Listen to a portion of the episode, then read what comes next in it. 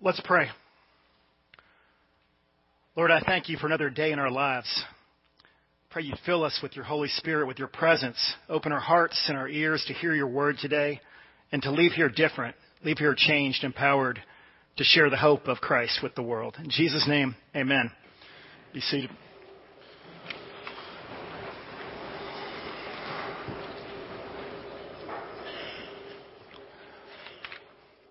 Good morning.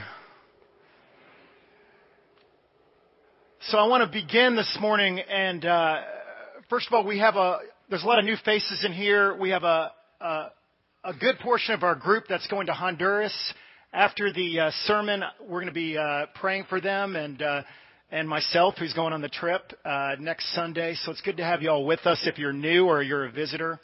Um, we also have a, a few graduates we're going to be praying for as well, who are going to be leaving for college in a few weeks. So it's a good Sunday. But the question I want to ask for you this morning is Have you ever had an experience or an event in your life, and at the time, you didn't grasp how serious or how, uh, how should I say it, how uh, important this thing was when it happened? Like you didn't understand the gravity or, um, or the magnitude of this event. Well, I want to tell you uh, a story. When I was in uh, high school, toward the end of high school, I had the opportunity to go water skiing and tubing for the first time in a lake in Virginia called Lake Anna. And I grew up in the suburbs. We had no lake near us. We had like a creek behind my house. So I was like a tourist that comes here to the beach and is like, wow, look, a dolphin, you know, that kind of thing.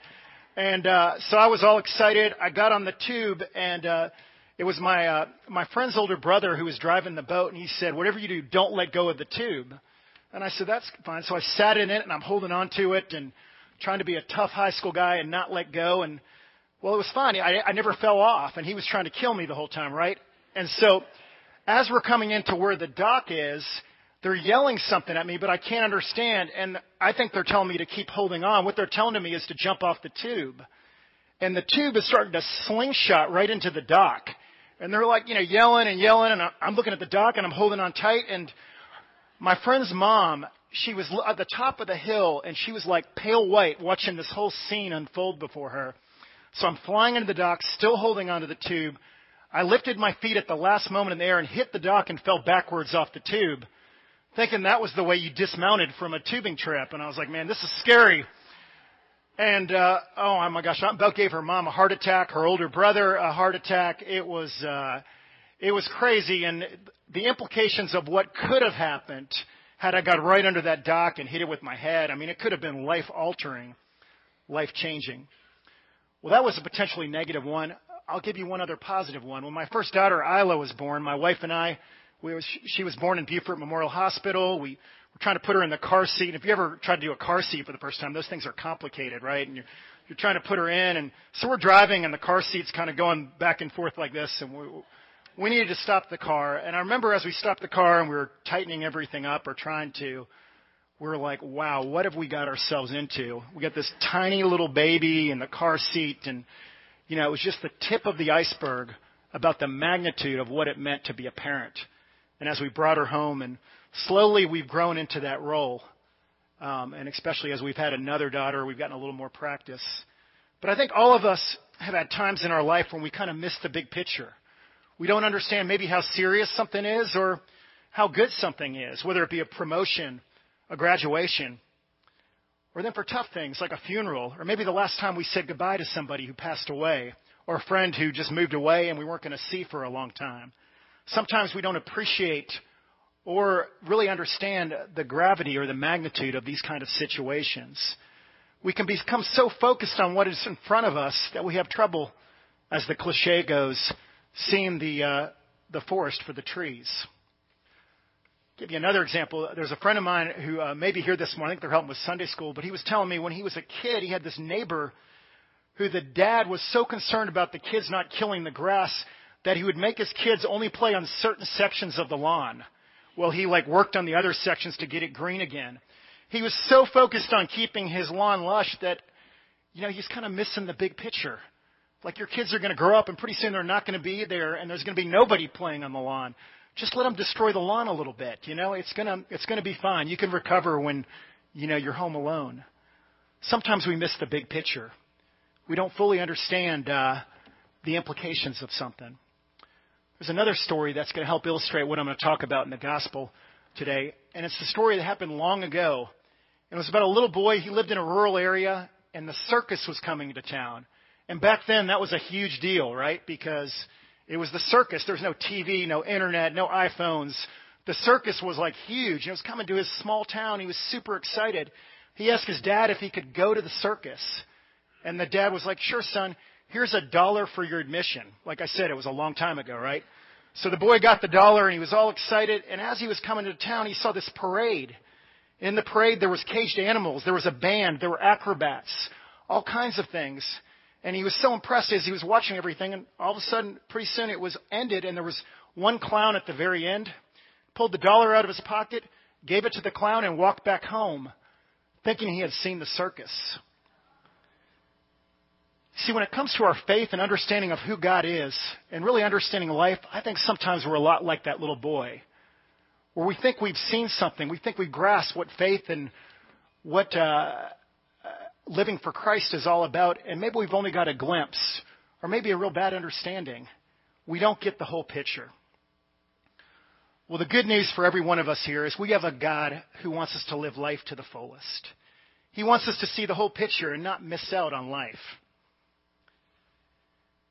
He wants to help us to live our lives in ways that they were meant to be lived. And He's going to provide us the strength and the courage and peace when we have struggles in life so we can get through it. Today we're going to unpack that a little bit. We're going to understand what the implications of a life committed to God is, what that looks like for you and I. So let's go to this gospel story. Jesus multiplies the bread and the loaves. Now there was four gospels, Matthew, Mark, Luke, and John.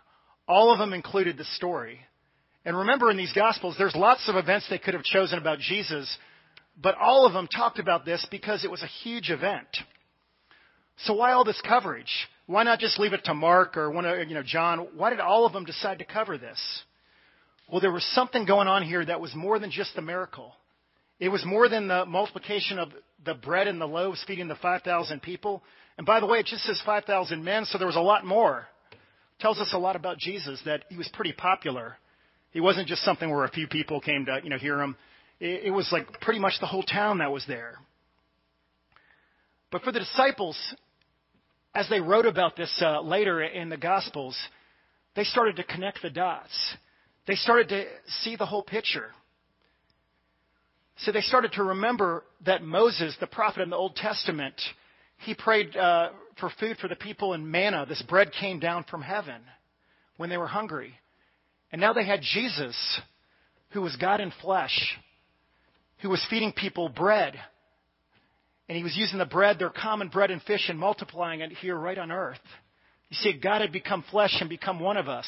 God was no longer up there and we're down here trying to figure it out. He walked with people. It's called the incarnation. The Word became flesh and dwelled among us. Or as one translation says, the Word became flesh and moved into the neighborhood.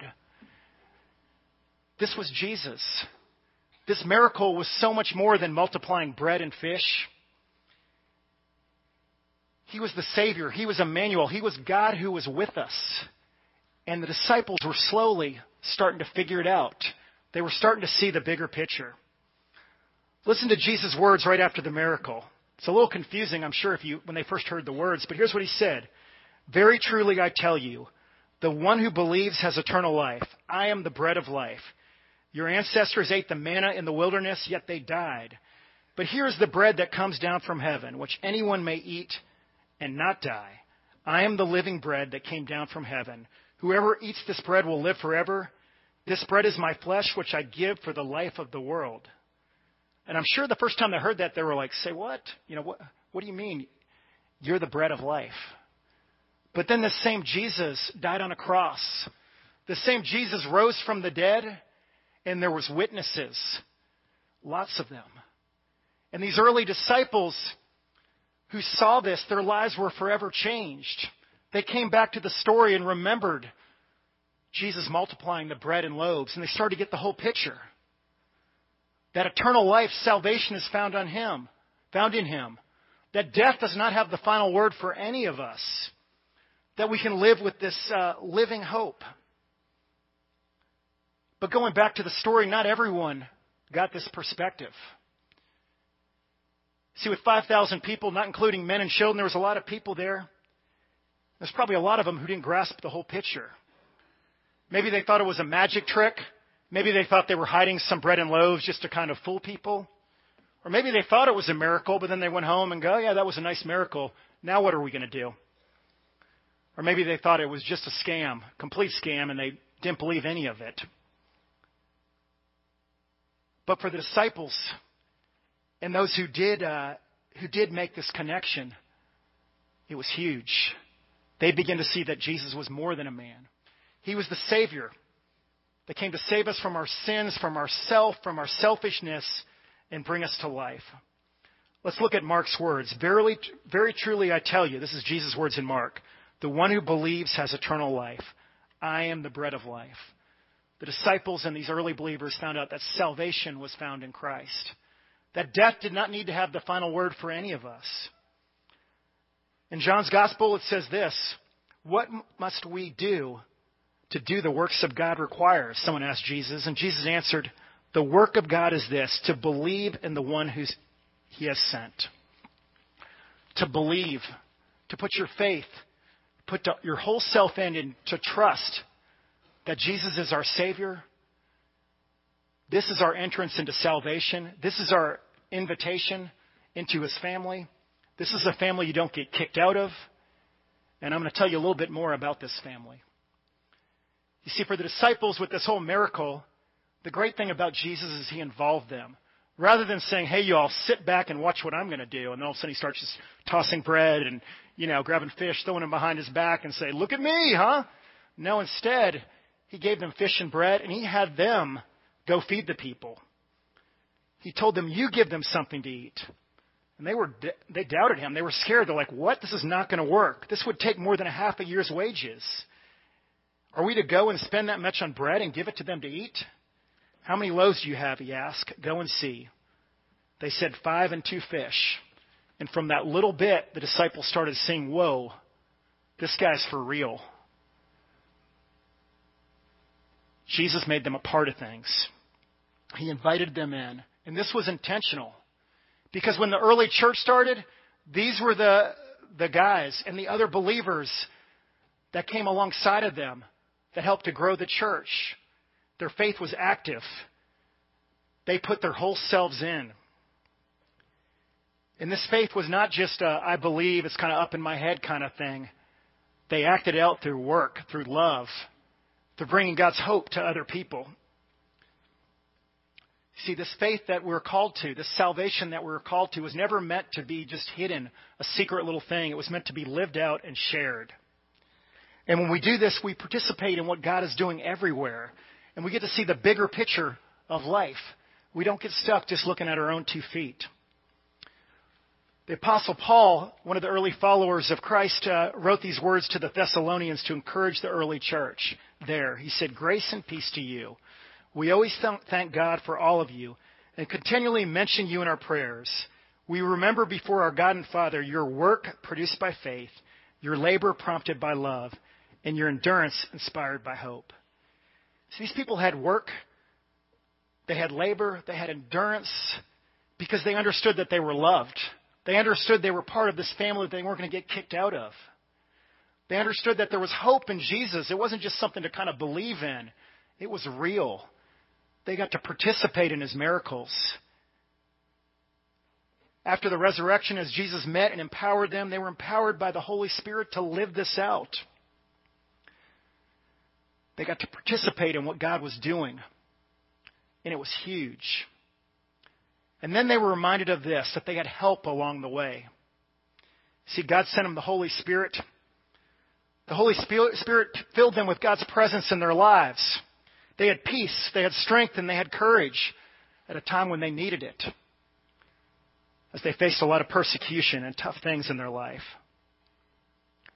See, we are invited to join this whole fam- this, this family as well. We're in- invited to put our whole self in. I've told you all before I went to Virginia Tech and our mascot is a Hokie. No one really knows what it means. It's, but you know, someone said it was a cheer way back. But then the hokey pokey came along, and you know, you put your right foot in, right foot out. Well, the Christian faith is to put your whole self in and not take it out. It's a whole commitment. And that's what these early disciples found. And they found that when they did that, they couldn't help but share this message with other people. And then they found out they had help. They felt God's presence in their lives. They had this community of people around them that encouraged them, that brought peace and strength and courage to each other when they faced tough times in their life. The epistle reading that we read earlier said this For he himself is our peace.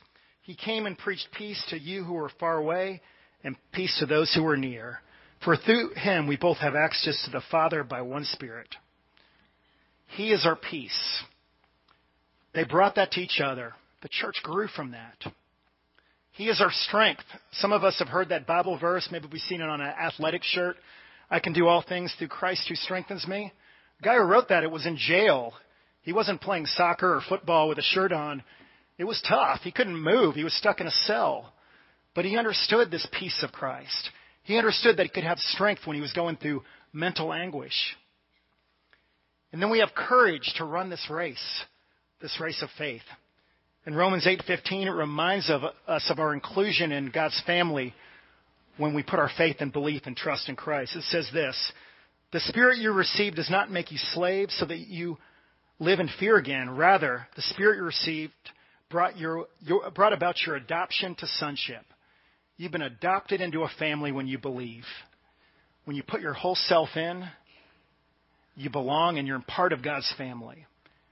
And the other good thing about this family that helps us see the big picture is that we're all in this together, as I reminded you just a, bit ago, that we have each other to encourage each other. In our reading, it said this In him, the whole building is joined together and rises to become a holy temple in the Lord.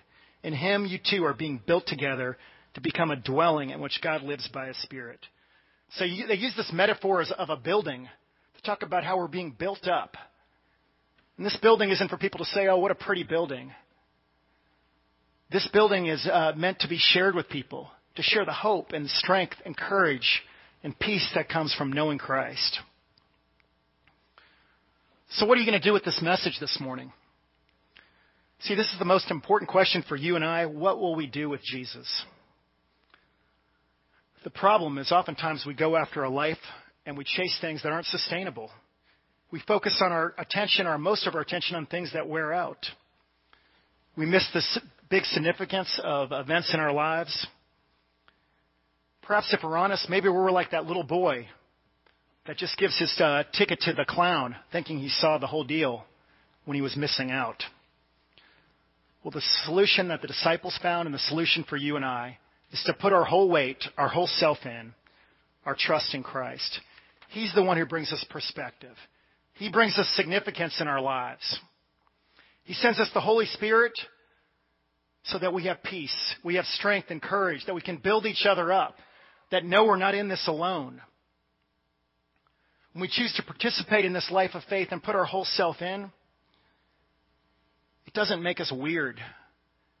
Some of you were raised with uh, maybe uh, your parents said they want you to have a little religion, but not too much because they didn't want you to become like an oddball or one of those kind of weird religious people. Matter of fact, when you put your whole self in, you fully commit to Christ, He makes you more yourself. He makes you more normal. Because He's, the, he's our author of every page of our life. He's our creator. He knows everything about us. We would be crazy to not put our whole self in and trust in Him. The early church decided to live like believers. And that same call is for you and I today. And when they did this, even though they had struggles, even though they went through tough times, their focus was no longer on themselves. Paul writes uh, some encouraging words to the early church, and it kind of summed up what these believers were about. Christ died for everyone, so that those who receive his new life will no longer live for themselves. Instead, they will live for Christ, who died and was raised for them. This resurrection that many of them saw with their own eyes and shared this with everybody, it changed everything. They had a purpose, they had a bigger perspective. They didn't let setbacks or struggles have the last word in their lives. They had hope. You and I are both invited to the same kind of faith. Don't put it on a shelf. Don't feel insecure because you think, you know what, I've done a lot of bad things in my life. Everyone has. We're all imperfect people. But God has invited you all, and the good news is that this, listen to these words in Lamentations. Because of the Lord's great love, we are not consumed. For his compassions never fail, they are new every morning. Great is thy faithfulness. His grace is for everyone. God uses people that are not perfect, like myself and you all, to build his uh, family up, to share this hope and love with other people. Or perhaps maybe you've experienced so much hardship and bad stuff in your life that you feel stuck. You're having trouble seeing the big picture. You're asking a lot of questions. Why is this happening to me? We have a community of people, of believers, that wants to surround you and share with you God's peace, His strength, His courage. That together, that we unified to build you up. And you also, whether you realize or not, you have the power of the Holy Spirit that will come in your life and that will give you hope when you're going through these tough times.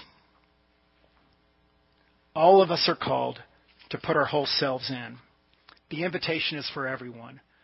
John 1:12 says, "For all who received him, those who believed in his name, he gave the right to become children of God." That includes you and I. Receive this gift. Put your whole self in. Participate in the life of faith. When you do this, you'll be filled with God's peace, even when you go through struggles. You'll have strength and courage, and you'll have a bunch of people that are in this with you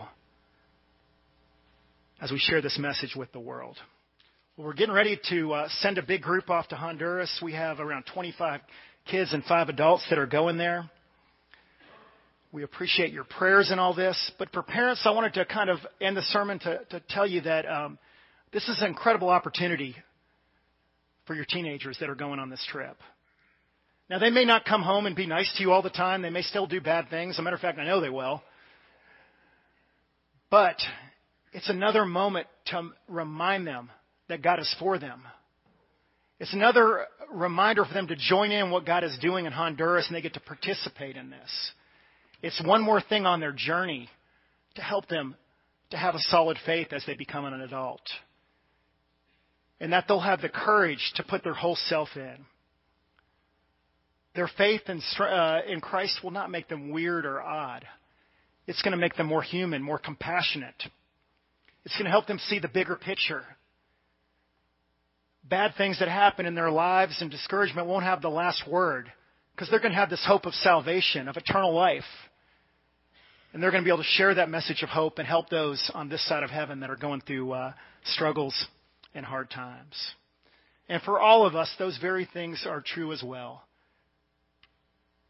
Trust in Christ. Live like believers. Participate in the life of faith. Be filled with the Holy Spirit. I want to end with this. There's a post communion prayer we're going to do after communion. That's why it's called a post communion prayer. But I'm going to um, I'm going to say the words right now before I close this in prayer because it kind of sums up uh, what what I've been talking about. Send us now into the world in peace, and grant us strength and courage to love and serve you with gladness and singleness of heart. Let us pray. Lord, I thank you that you've called us to become believers, to put our whole selves in, to trust you. And that faith is an active faith where we share it, we live it. We're filled with your love and your hope, and we bring that to other people. We thank you for the gift of your Holy Spirit and other people that bring us peace, strength, and courage. We thank you this unity we have as believers. Help us to know that today, whatever struggles or setbacks or doubts we may be having. We thank you for your great love for us. And we ask this all in Jesus' name. Amen.